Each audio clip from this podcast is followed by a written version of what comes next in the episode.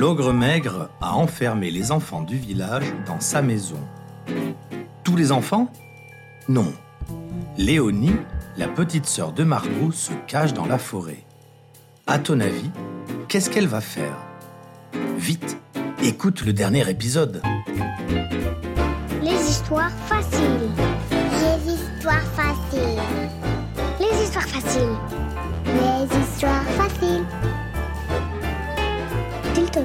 Raconte-moi une histoire facile. Les histoires, c'est facile. J'adore les histoires faciles. Oh, j'adore. Écoutez bien.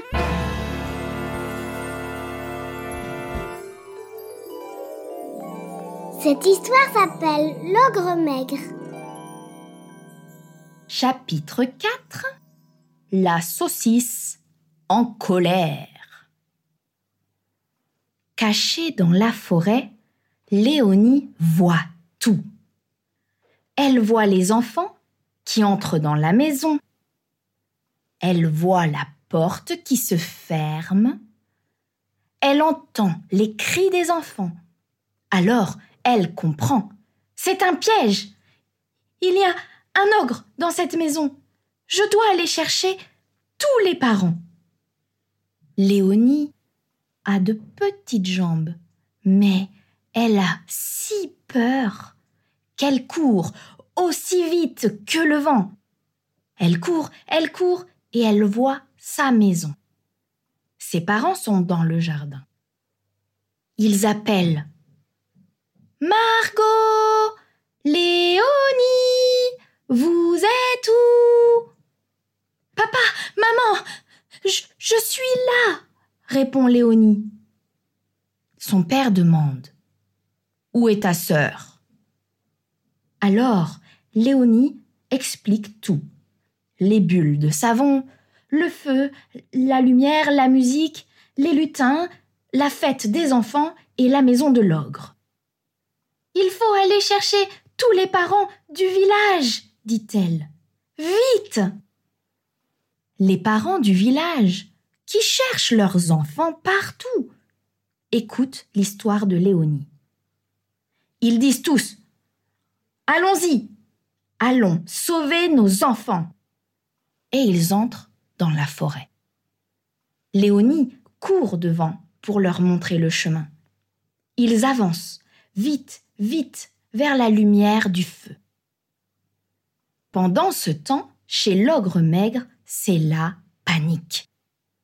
L'ogre a fermé la porte et les rideaux. La maison est très sombre. Les enfants courent partout.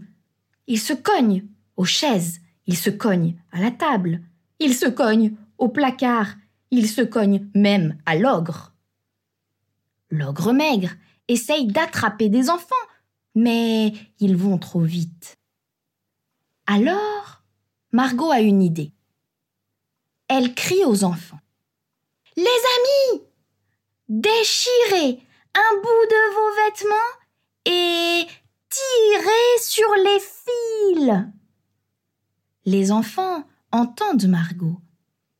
Ils tirent sur un fil de leur pull ou de leur t-shirt. Ils tirent, tirent, tirent sur le fil et ils continuent à courir partout pour ne pas que l'ogre les attrape. Ils tournent autour de l'ogre maigre, ils tournent et ils tournent dans la maison. Petit à petit, les fils des vêtements entourent l'ogre maigre. Petit à petit, l'ogre maigre ne peut plus bouger les pieds. Puis, il ne peut plus bouger les jambes. Et puis, il ne peut plus bouger les bras. Finalement, il tombe par terre comme une grosse saucisse en colère. Il a une grosse voix à nouveau et il crie Non Mon goûter Alors, les enfants ne courent plus. Ils n'ont plus peur de l'ogre. Les enfants crient de joie. Quand les parents arrivent à la maison de l'ogre, ils entendent la grosse voix de l'ogre et les cris des enfants. tous les parents pleurent. Ils pensent que les enfants sont déjà dans la grosse bouche de l'ogre. Alors, Léonie ouvre la porte et tous les enfants sortent. Ils sautent dans les bras de leurs parents. Cette fois, les parents pleurent de joie. Margot dit L'ogre est bien attrapé. Il ne peut pas nous manger, mais nous, on peut continuer à faire la fête. Tout le village rit et décide de faire la vraie fête des enfants autour de ce grand feu. Le lendemain, on attache l'ogre maigre sur vieille charrette, tirée par un âne méchant et qui ne voit rien. Dans un panier, on met des vieilles chaussures et des chaises cassées. Les villageois disent L'ogre, si tu as faim, mange ça. Bon voyage. Et l'âne part loin, très loin, avec l'ogre maigre sur la charrette. Maintenant, dans la forêt très sombre, il y a des lutins heureux et parfois il y a des enfants qui jouent.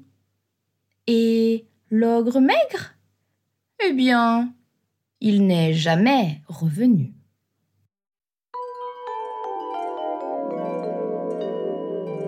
Et voilà, c'est la fin de cette histoire. Au revoir, l'ogre maigre. Oui, au revoir.